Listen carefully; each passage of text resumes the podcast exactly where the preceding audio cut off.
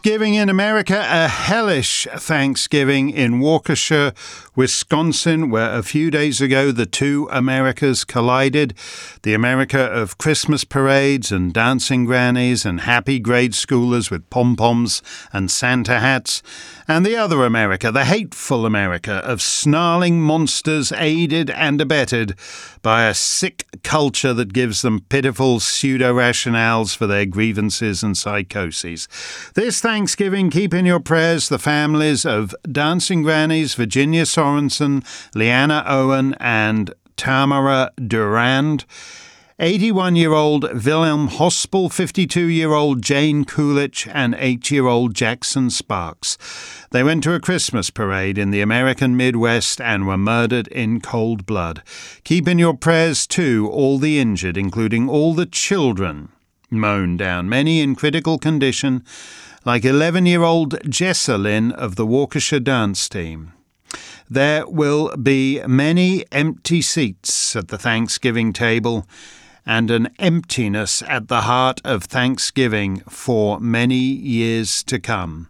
For what exactly are those families meant to give thanks? The faint hearted types at CNN and the like more or less buried the story. The gung ho types at MSNBC didn't pause a moment before getting back to all the oozing pus about white privilege, pumping 24 7 the toxins that of one half of the country hating the other and a significant number of that one half wanting to do something about it, or at least to cheer on those who do. Like Mary Lemanski, social media director for the Democrat Party of DuPage County, Illinois. That's about a hundred miles due south of Waukesha, but uh, too far for Mary Lemanski to see the slaughtered Christmas paraders as her fellow human beings, her fellow Americans. On Twitter, she called their murder, quote, karma for the Kyle Rittenhouse verdict and sneered, You reap what you sow, Wisconsin. And when her fellow Twitterers objected, she took refuge in self pity. Nobody cared about me like my whole life. My mom used to leave me for hours at a time alone in my playpen. I've put out music for 20 years. Nobody gave a bleep. Why do people all of a sudden care about a stupid remark? I can't believe my 15 minutes of fame is for this bleep. Some people, like Darrell Brooks, want to kill all the white people. Others, including many whites like Mary Lemanski, just want to sit back and enjoy it without whiners bugging them. Not a lot to be thankful for this year. Nevertheless, this Thanksgiving is the quartercentenary of that first Thanksgiving in 1621. Are you enjoying all the anniversary jubilations on ABC, CBS, NBC, NPR? Oh, what's that? There aren't any? Oh, well, we'll try to make up for it here, where Thanksgiving is not a source of shame, but the most American of holidays. 400 years ago, 11th December 1621, Edward Winslow wrote from Plymouth in the New World back to England. Our harvest being gotten in, our governor sent four men on fowling, so that we might, after a more special manner, rejoice together after we had gathered the fruit of our labours. They four in one day killed as much fowl as, with a little help beside, served the company almost a week, at which time, amongst other recreations, we exercised our arms, many of the Indians coming amongst us, and among the rest their greatest King Massasoit, with some ninety men whom for three days we entertained and feasted, and they went out and killed five deer which they brought to the plantation and bestowed on our governor and upon the captain and others. And although it be not always so plentiful as it was at this time with us, yet by the goodness of God we are so far from want that we often wish you partakers of our plenty. We have found the Indians very faithful in their covenant of peace with us, very loving and ready to pleasure us. We often go to them and they come to us. Some of us have been fifty miles by land in the country with them.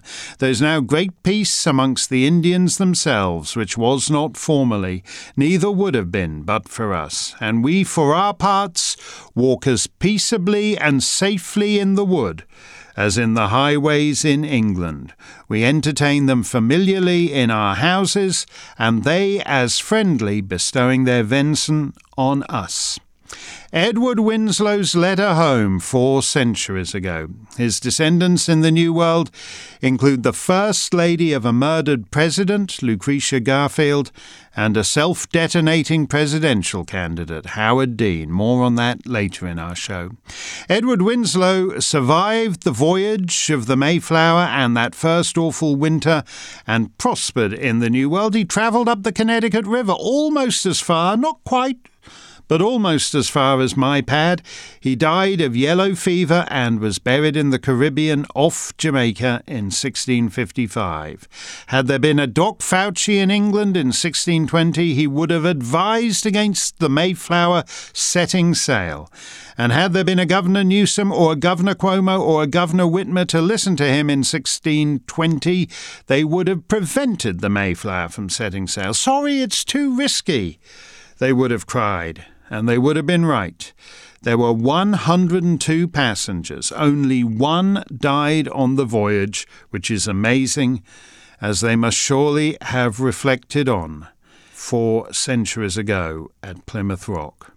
It was too amazing to last, of course. Winter came fast, and by the end of March 1621, half the passengers were dead. But the risk was worth it for the chance to live as free men with freedom of religion, freedom of association, freedom of movement, freedom of speech. All the things that the virus and the lockdown and big tech and big government have seriously clobbered these last couple of years. As I've said on TV and radio, a risk averse society is a dying society, a society in terminal decline. I referred to Thanksgiving as the most American of holidays. We have a Thanksgiving in Canada on America's Columbus Day, if you'll forgive the expression, and it's uh, a more modest affair, particularly if you've spent most of your recent Northern Thanksgivings, as I have in recent decades, in Quebec where the Francophones are, are largely indifferent, I would say, to giving thanks for all the blessings of Canada. I shall never forget my first Thanksgiving in America. I was a bachelor, all on my own some. And I just bought a pad in New Hampshire, and in a small town, everyone knows that someone bought the old such and such place. And then they find out that the someone is a single guy.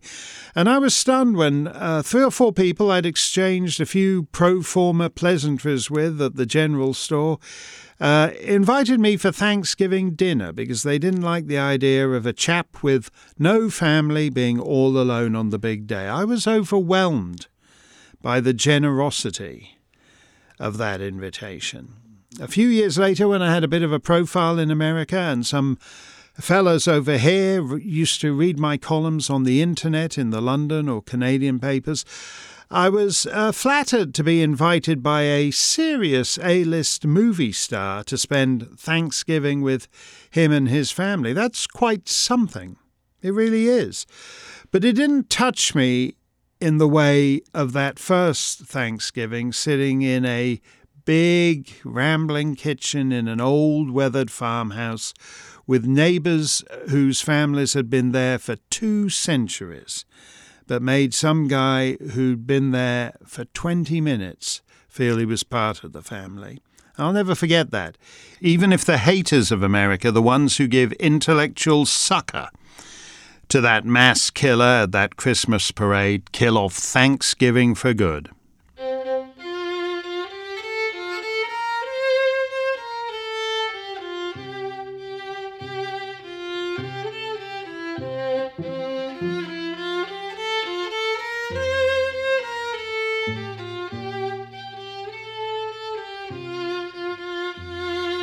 We don't have a formal Thanksgiving song of the week on this show because there are no Thanksgiving standards other than Jingle Bells, which was written for Thanksgiving, as you'll know if you've read my book, A Song for the Season. But it's not about being thankful per se. Irving Berlin had a crack at that for Holiday Inn, as we'll hear later, courtesy of Bing Crosby. But unlike Easter Parade and White Christmas, Berlin didn't close the deal on the Thanksgiving holiday as he did on the others. I notice an uptick in Thanksgiving songs in recent years. Maybe it's because the Christmas songbook has become a complete wasteland in the last. Uh, three or four decades. Uh, so, this Thanksgiving song is by Mary Chapin Carpenter.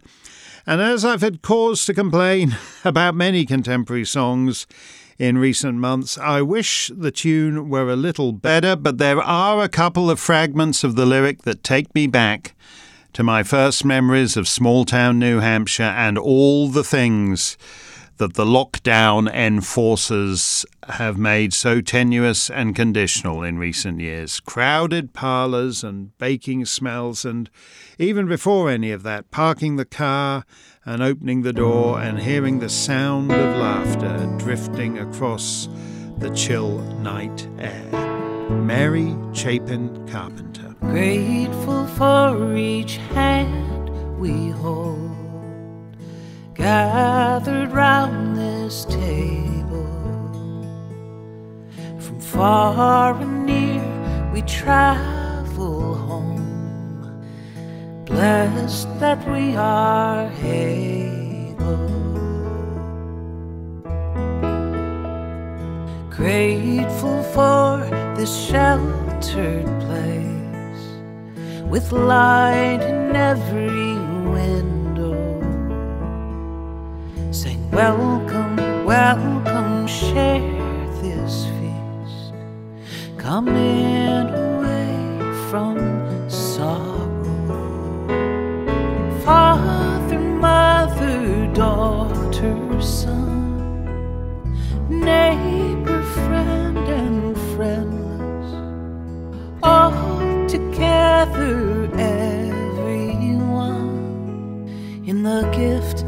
loving kindness.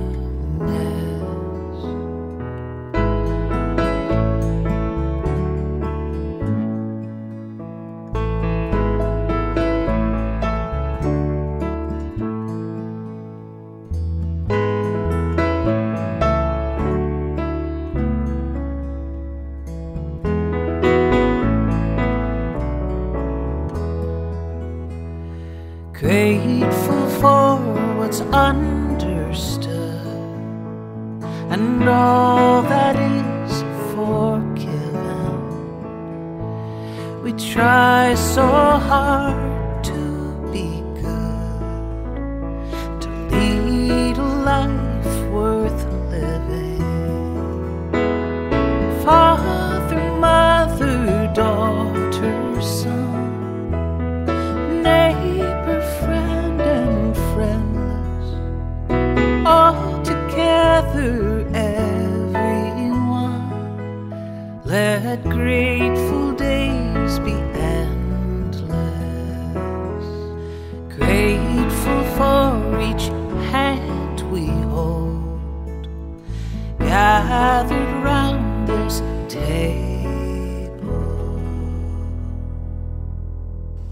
Keep up to date with the past on the 100 Years Ago show with Mark Steyn. Quarantines inflation, arson, and myocarditis. It's Thanksgiving 1921. A hundred years from today. President Harding's Thanksgiving proclamation notes how blessed America is. Mr. Harding says, Ours has been a favored nation in the bounty which God has bestowed upon it. The great trial of humanity, though indeed we bore our part as well as we were able, left us comparatively little scarred. It is for us to recognize that we have been thus favored, and when we gather at our altars to offer up thanks, we will do well to pledge in humility and all sincerity, our purpose to prove deserving. Now, therefore, I, Warren G. Harding, President of the United States of America, hereby designate Thursday, the 24th day of November, to be observed by the people as a day of thanksgiving, devotion, and prayer, urging that at their hearthsides and their altars they will give thanks for all that has been rendered unto them, and will pray for a continuance of the divine fortune which has been showered so generously upon this nation. The President and Mrs. Harding are passing their first Thanksgiving Day in the White House quietly, having dinner without guests, but they did attend morning service at the Calvary Baptist Church, and Mr. Harding then played golf with Secretary of State Hughes in a rainstorm so bad it was impossible to say who won.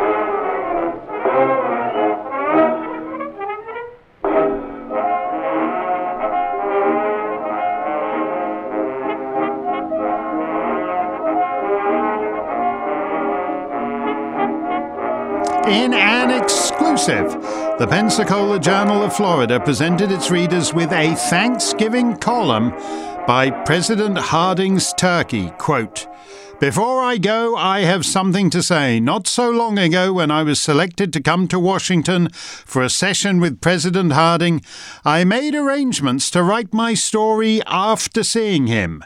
But I don't believe that I'm going to be in a position to talk then. That's why I'm doing it now. Snatches of conversation that I've picked up here have convinced me of several things. Harding, it seems, wants me to join the Department of the Interior. There's to be no closed door policy in connection with my work. Everything will be on the table. I'm to figure in Harding's attempt to get Turkey and Greece together on China. And as they tell me, the boys with axes to grind do things up brown here, I suppose I'll be in for a hard time. Kind of takes the heart out of a fellow to think about it. What gets under my hide is that all year long the Republicans are satisfied with an elephant, but when a special job turns up, Harding finds he can't stomach the pachyderm any longer and sends for me. But don't interpret that as an outburst against Harding. I like him and expect to become very intimate with him. Why, some of my ancestors were on the inside with some very noted people. I'm perfectly willing to give Harding everything I've got, even if it means my hash will be cooked later. I appreciate very much the honour that has been bestowed upon me, and am trying hard not to lose my head. I'm proud of the fact that I have not cracked under the strain, but I fear that will come later. Unquote. If you like this Turkey's Pro style, don't hold your breath waiting for a second column.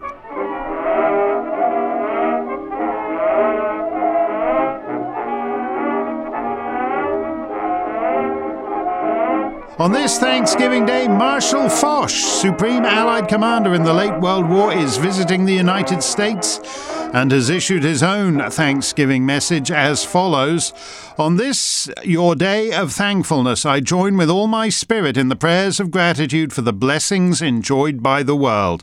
My heart goes out to the members of the American Legion, whose guest I am in this country, to the millions of Americans I have seen, and to those whom I will have the pleasure of greeting. The more I see of Americans, the more I admire and respect them for their ambition, energy, and generosity of spirit.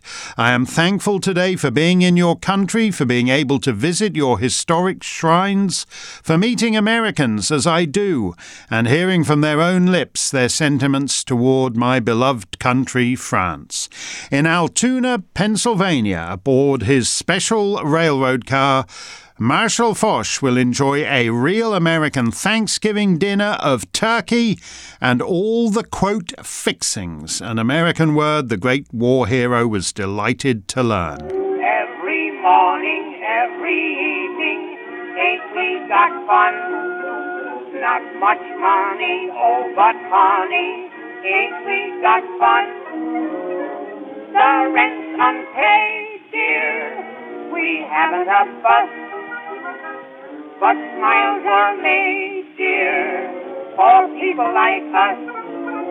In the winter, in the summer, don't we have fun? Times are bum and getting bummer, still we have fun. There's nothing surer. The rich get rich and the poor get children. In the meantime, in between time, Are you familiar with the term price inflation? Well, this year it has come to turkeys in many parts of America. The U.S. Secretary of Labor, James Davis, says the price of everyone's favorite Thanksgiving feast is rocketing into the sky. I know for my part, if turkey goes to 79 cents a pound, I'll eat corned beef and cabbage for my Thanksgiving dinner, says Mr. Davis. For an affordable alternative, some suppliers are offering chicken for 35 cents dressed or 20 cents on foot. In Chicago, however, the cost of an average Thanksgiving dinner is said to be 39 cents cheaper than last year. Thanksgiving is being celebrated in New York with a tradition unique to the city mass begging. In Times Square, all paths leading from the subway have become toll roads, policed aggressively by extravagantly costumed boys and girls dressed in the tailcoats and crinolines of yesteryear. Subway passengers are gritting their teeth and hoping to negotiate their way through at only a few pennies per mendicant, but many New Yorkers would dearly like to be rid of this annual ritual.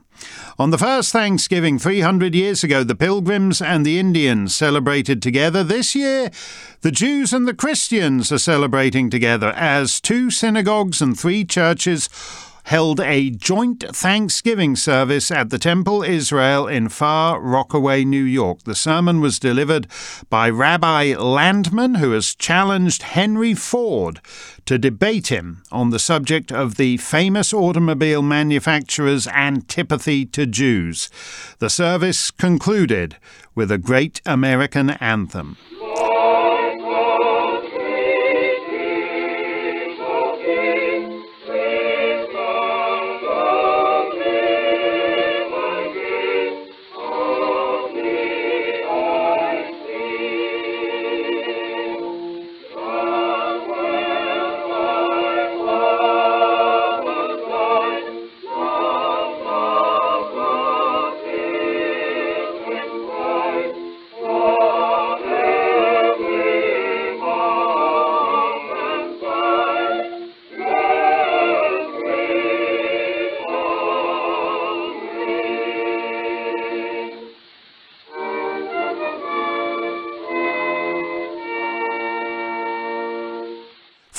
Years ago, Joseph Cohen, a poultry dealer, was sentenced to the electric chair for murder and was incarcerated in the death house. He received eight reprieves, including one that arrived seven minutes before the appointed hour of his execution.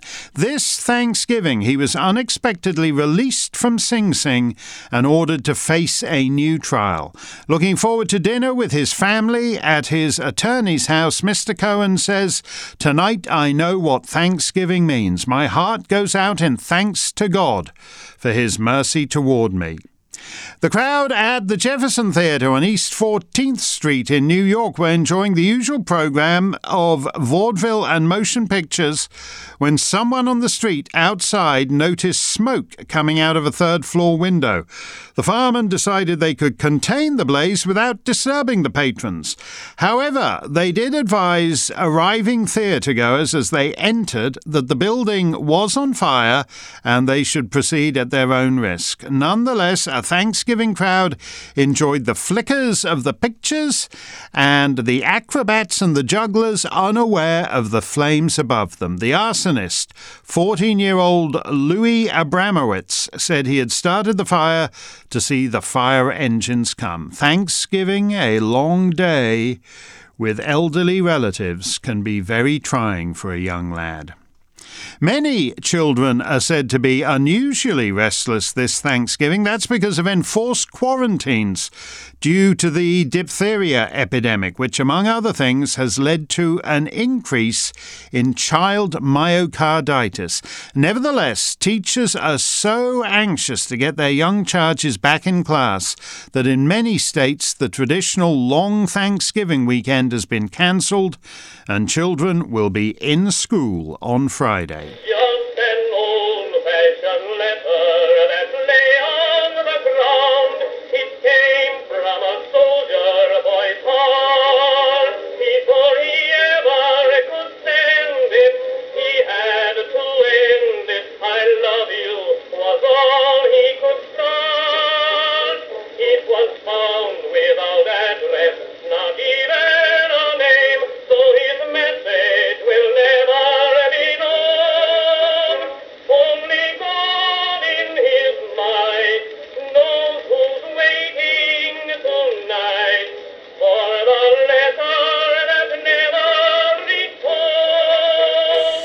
Just in time for Thanksgiving, the Allen Iron and Steel Company of Philadelphia has received a letter from the Brown Ketcham Iron Works responding to a request for illustrations of candelabras. The letter was mailed on June the 25th, 1902.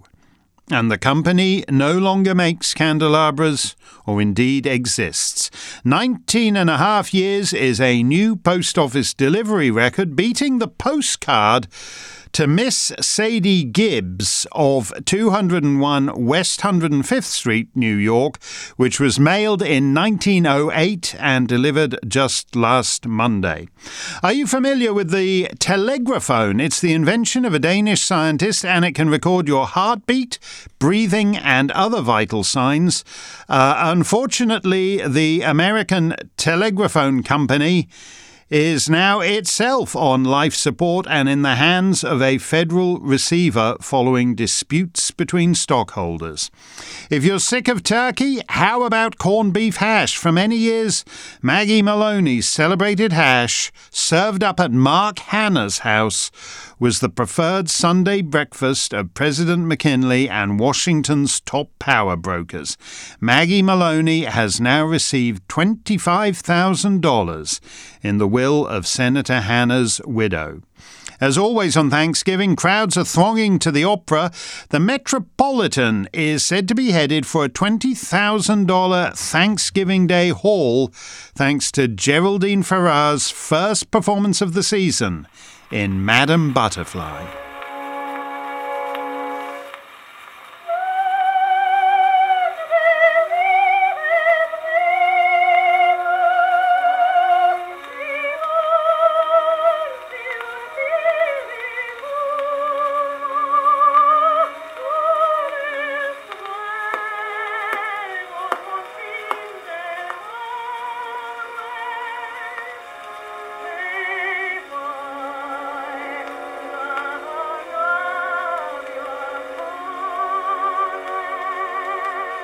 On the other hand, it remains to be seen whether the show will go on at the new play, The Demi Virgin.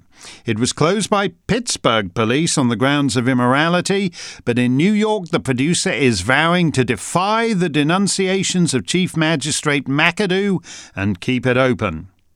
Over the river and through the wood is not as easy as it sounds. In Port Huron, Michigan, Two women were drowned, and a married couple narrowly escaped a similar fate when their auto machines went through the north draw of the Black River Bridge.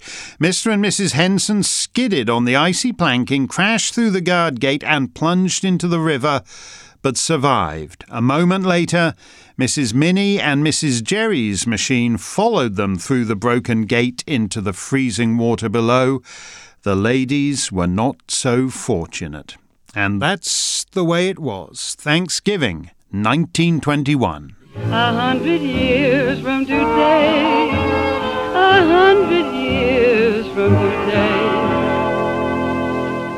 Mark Steyn's Poem of the Week. This Thanksgiving poem is known by one and all, at least with respect to its opening lines, but few Americans now recognize the name of the author, Lydia Maria Child.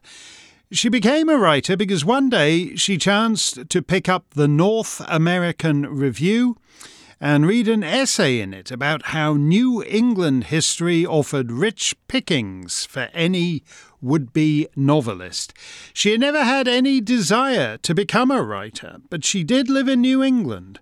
So immediately upon finishing her reading of the article, she sat down and wrote the first chapter of her first novel. For much of the 19th century, her fiction and her non fiction were big sellers with the American public. She was an abolitionist and an opponent of American expansionism. She championed the rights of American Indians and of women, and these beliefs drove her journalism and percolated more obliquely through her novels. Lydia Maria Child lived all her life in Massachusetts. She was born in Medford uh, which is now a Boston suburb but was rather more rustic in 1802. Upon marriage, she moved to the city itself until eventually she retired to Wayland, which is more or less due west of the metropolis. She was a widely read commentator on all the serious issues of her time. For example, she and her husband edited a paper called The Anti Slavery Standard and it doesn't get more serious than that, not in mid 19th century America. And yet, and yet, this is what her fellow Americans remember her for. In 1844, written at the time she was editing the Anti Slavery Standard, she wrote a reminiscence of the Thanksgivings of her childhood a third of a century earlier, and how it caught the fancy of her readers. Posterity has amended it over the last 175 years. You generally hear Mrs. Child's very singular would in the first line pluralized these days, in part because there was far more cleared land for sheep farming back then, and that cleared land was punctuated occasionally by a precisely defined particular wood. Uh, as opposed to the New England landscape today, when the farms have died and the trees have reclaimed the land in one general blur of plural woods marching north to the Canadian border and you're as likely to hear grandfather's house referred to as grandmother's house, presumably a silvery haired widow woman. But then the author herself was wont to modify her versified memories as time went by, offering longer versions and shorter versions as the need arose. Uh, I've come up with something in between that I hope uh, turns out just right. Really, just my favourites of all her verses. First published in 1844 in Flowers for Children, Volume 2, by Lydia Maria Child, the New England boys' song about Thanksgiving Day. Over the river and through the wood to grandfather's house we go. The horse knows the way to carry the sleigh through the white and drifted snow. Over the river and through the wood to grandfather's house away. We would not stop for doll or top, for 'tis Thanksgiving Day. Over the river and through the wood, oh how the wind does blow! It stings the toes and bites the nose as over the ground we go over the river and through the wood to have a first rate play. Hear the bells ring, ting a ling ding, hurrah for Thanksgiving Day. Over the river and through the wood to see little John and Anne. We will kiss them all and play snowball and stay as long as we can. Over the river and through the wood, trot fast, my dapple grey. Spring over the ground like a hunting hound, for 'tis Thanksgiving Day over the river and through the wood and straight through the barnyard gate. We seem to go extremely slow, it is so hard to wait. Over the river and through the wood, now grandmother's cap I spy. Hurrah for the fun, is the pudding done? Hurrah for the pumpkin pie. A poem from me to you this Thanksgiving Day by Lydia Maria Child.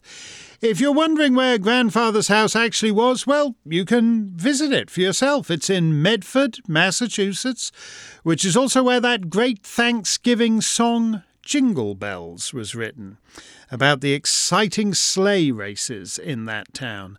Lydia's grandparents' home is what's now known as the Paul Curtis House on South Street and is a handsome Greek revival mansion, as befits Mr. Curtis, who was a wealthy shipbuilder. But in Lydia's childhood, it was a much more basic New England farmhouse with barnyard gate and all the rest. The river she crossed is the Mystic River and the wood she went through is long gone, replaced by the endless sprawl of a growing state. But the house itself, now owned by Tufts University, still stands, as does an ancient recollection of a New England childhood at the dawn of the 19th century. Mark Steyn's Last Call.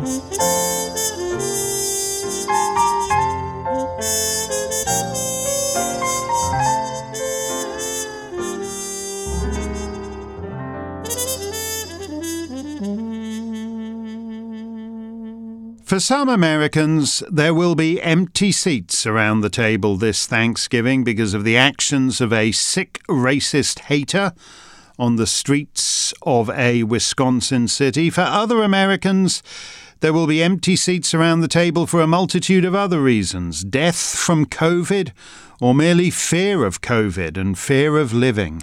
And for some families like mine, all the aunts and uncles and cousins are far away in other lands and prevented from joining us by all the restrictions on freedom of movement we have come to accept since CHICOM 19 came blasting out of Wuhan. So, in the absence of a big family Thanksgiving in reality, let us create the ultimate family Thanksgiving in historical memory. We've often rewound the clock since the Puritans got a shock when they landed on Plymouth. Indeed, let's rewind the clock to Plymouth Rock. As mentioned earlier, the death toll among the Mayflower passengers who made it to the New World was terrible in that first year. But enough of them survived and prospered, and this is their family Thanksgiving in November 1621 and over the river and through the wood and across a continent down through the decades. We're going to need a lot of turkeys and a lot of pumpkin pie.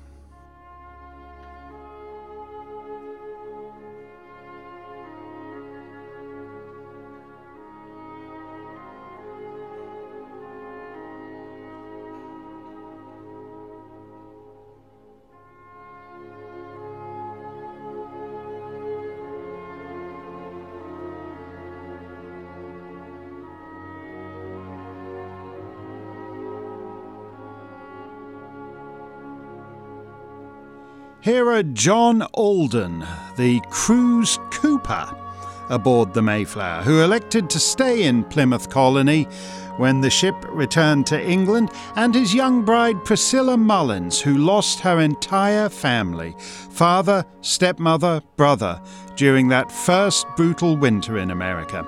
John and Priscilla's daughter, Elizabeth, said to be the first white woman born in New England, is also here, and so are her children, and grandchildren, and great grandchildren, and great great grandchildren, including the poet Henry Wadsworth Longfellow, who made his forebears John and Priscilla Alden famous in his great work, The Courtship of Miles Standish. Here is Mr. and Mrs. Alden's third daughter, Ruth, and her children and grandchildren and great grandchildren, including America's second president, John Adams, and America's sixth president, John Quincy Adams, and America's 30th president, Calvin Coolidge.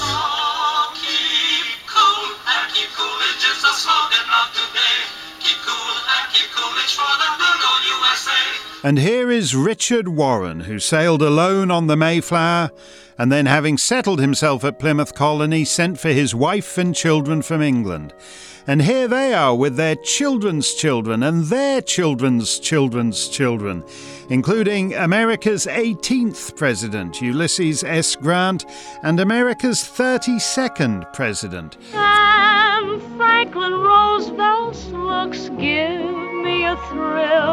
Oh, and on the Loyalist side, the Dominion of Canada's sixth Prime Minister, Sir Charles Tupper. Here are John and Eleanor Billington, who sailed on the Mayflower with their two rowdy sons, John and Francis, who loosed squibs aboard and fired off a musket inside the ship while it was anchored off Cape Cod. And they have their families down through the generations with them, including America's 20th president, James Garfield.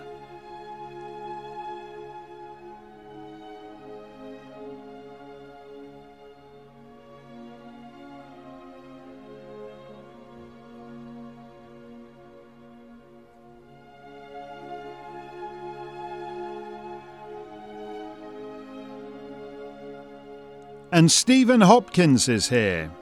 He had been shipwrecked at Bermuda in 1609 and journeyed on to the starving colony at Jamestown before it was abandoned. But he liked what he saw, and a decade later he returned to the New World with his wife Elizabeth and their children and their servants. And they are here with their children and their children's children's children on down the years, including America's 22nd Vice President, Levi Morton, who, was the US Minister to France, placed in 1881 the first rivet in what would become the Statue of Liberty.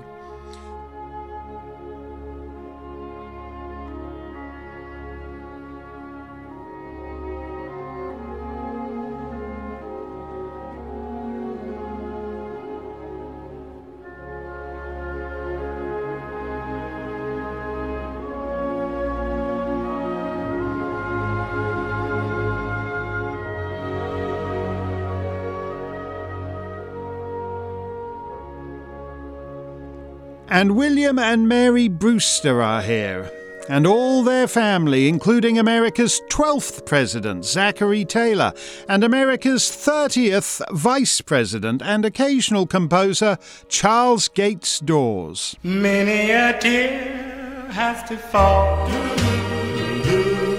but it's all in the game. And America's 41st Vice President, Nelson Rockefeller, and a vice presidential candidate, Sarah Palin. Drill, baby, drill. And John Howland, a manservant to Governor Carver, is here, and his bride, Elizabeth Tilley, with their 10 children and all their children's family, including America's 41st President, George Bush. A thousand points of light. And America's 43rd President, George W. Bush. And you're working hard to put food on your family. Oh, but it's a big family with a lot of food to put on it.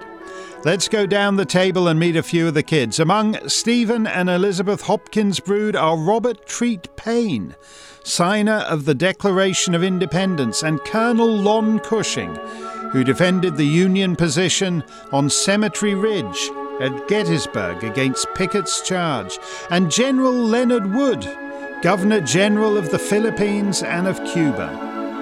And Mr. Hopkins' former indentured servant, Edward Doty, is here with his clan, including Eliphalet Remington, founder of the Remington Arms Company, whose products it's best to keep away from the quick tempered and rather argumentative Mr. Doty. With the countless bolt actions that have come and gone in America, you'd think it nearly impossible for one to stand out for more than a half century until you realize only one can be the most accurate out of the box.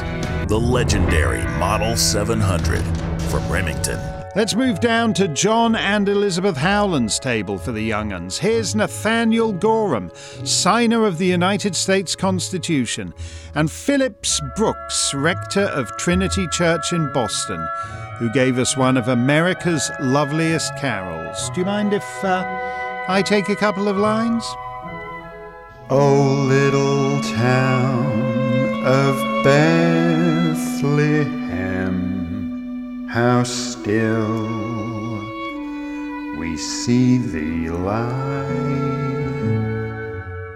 Oh, William Bradford, sometime governor of Plymouth Colony, is here. When the Mayflower arrived in the New World, the ship anchored and Mr. Bradford went off on one of the searching parties to find land suitable for a settlement. On his return to the ship, he was told that while the Mayflower was at anchor, his wife Dorothy had fallen overboard and drowned. But his second wife, Alice, is here, and all their progeny, including lexicographer Noah Webster. You're much too much and just too very, very to ever be in Webster's dictionary. And Deborah Sampson, who served in the Continental Army during the Revolutionary War. Wait, wait a minute, they had female combat soldiers back then? No, she disguised herself as a man and fought with the other men. And that's General McClellan across the table, commander of the Union forces in the Civil War, and George Eastman, inventor of the Kodak camera. And now Kodak presents a holiday reminder from Betty White. So when you're out for holiday fun, be sure to take along an extra roll or two of Kodacolor film so you can capture all the fun and color of your happy family day. And Mr. Eastman's cousin, Charles Dana Gibson, illustrator and inventor of the Gibson Girl phenomenon. Oh, and Hugh Hefner, whose girls left a lot less to the imagination than his kinsman, Mr. Gibson's. Been accused of exploiting the female body time and time again. I think sexism and racism are two very different kinds of things. Uh, and the enduring film star Clint Eastwood. You've got to ask yourself one question Do I feel lucky? Well, do you, punk? It's Thanksgiving, Clint. We're all lucky. And Clint's across from his cousins, the novelist Thomas Pynchon and Superman himself, Christopher Reeve. How's Thanksgiving going? Gosh, on the whole, I'd say it's been swell. Swell? Yeah. You know, Clark, um, there are very few people left in the world who feel comfortable saying that word. What word? Swell. And Alec Baldwin and Sally Field. Like me. Right now. You like me. Steady. Thanksgiving is a long day, and it's easy to wear out your welcome. Just ask Alec. And that's Sally and Alec's cousin, Julia Child. Any tips this day for your Plymouth plantation forefathers? If you've never roasted a turkey before, looking at this great big animal, you'd say, Gosh, what am I going to do with that? Oh, and that's Chief Justice William Rehnquist down at the end. No talk of Bush versus Gore, please. Not at the Thanksgiving table. Let's mosey over to the ranks of John and Eleanor Billington's little ones. Very little in the case of Countess Lavinia Warren, just two foot six. She's here with her husband, General Tom Thumb, just three foot three. And thanks to P.T. Barnum, the two most famous dwarves on the American stage. And there's their distant cousin and fellow performer Richard Gere trying to interest them in a little light celebrity Buddhism. Francis Cook is here with all his posterity, including the great American folk artist Grandma Moses.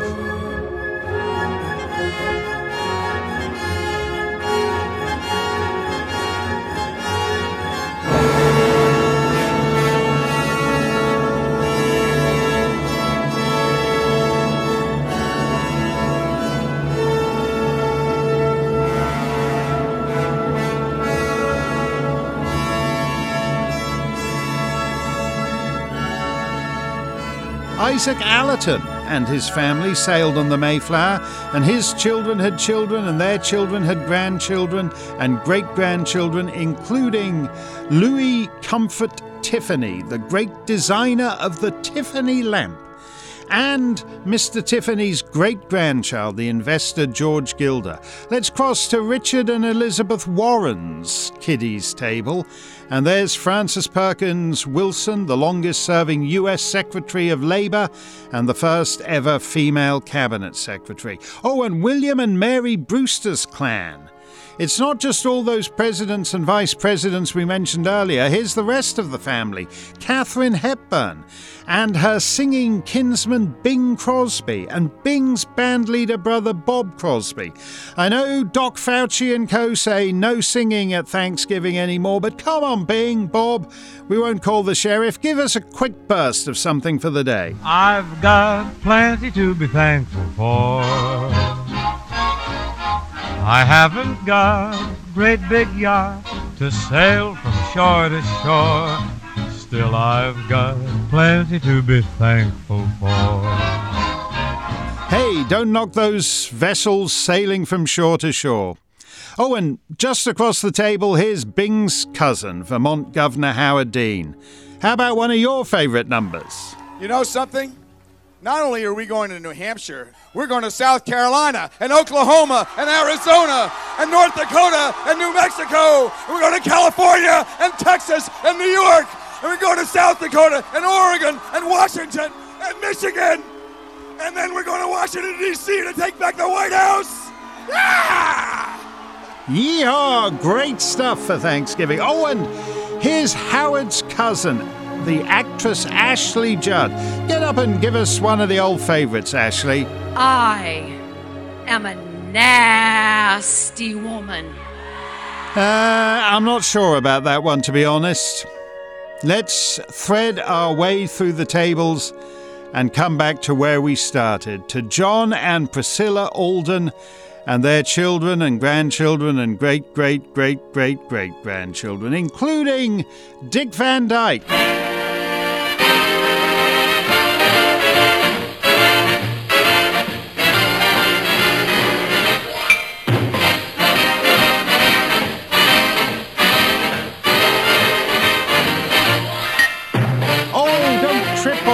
On the primitive hand-hewed furniture, Dick. And Orson Welles. Say, how does America compare to Europe, Orson? In Switzerland, they had brotherly love. They had 500 years of democracy and peace. And what did that produce? The cuckoo clock. So long, Holly.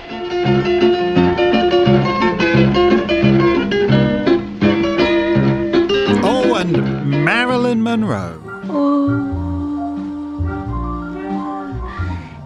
Do it again. I may say no, no, no, no, but do it again. Oh, I can't do it again, Marilyn. There's too many presidents and vice presidents, and governors and Canadian prime ministers, and Greek crown princesses, and poets, and painters, soldiers, and starlets.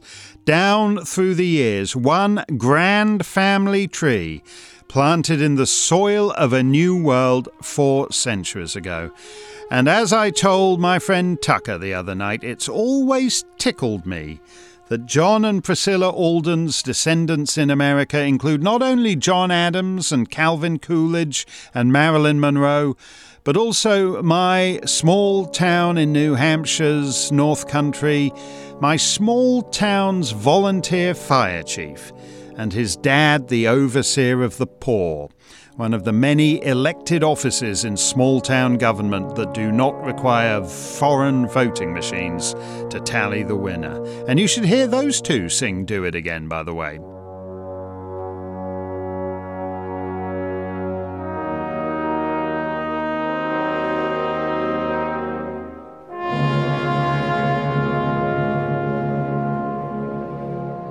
One great American family, and all descended from the survivors of the Mayflower, its long voyage, and that first brutal winter, the men and women who gathered to eat and drink and give thanks four centuries ago.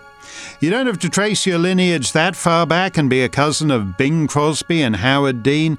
As I said at the start of the show, you can be all on your own some, and at this time of year, someone will invite a poor, lonely Canadian boy to share their table. So forget just for a day about the civilizational vandals and the monsters they have loosed upon the land.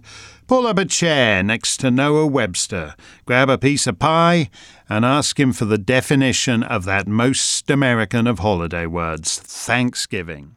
Stay safe, stay free, stay thankful.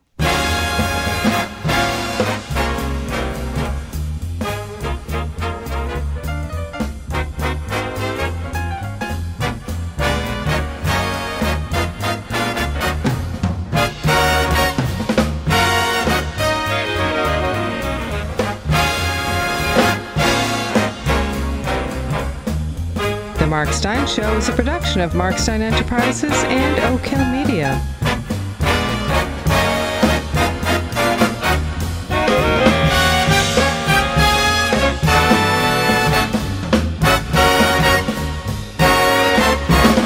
All rights reserved.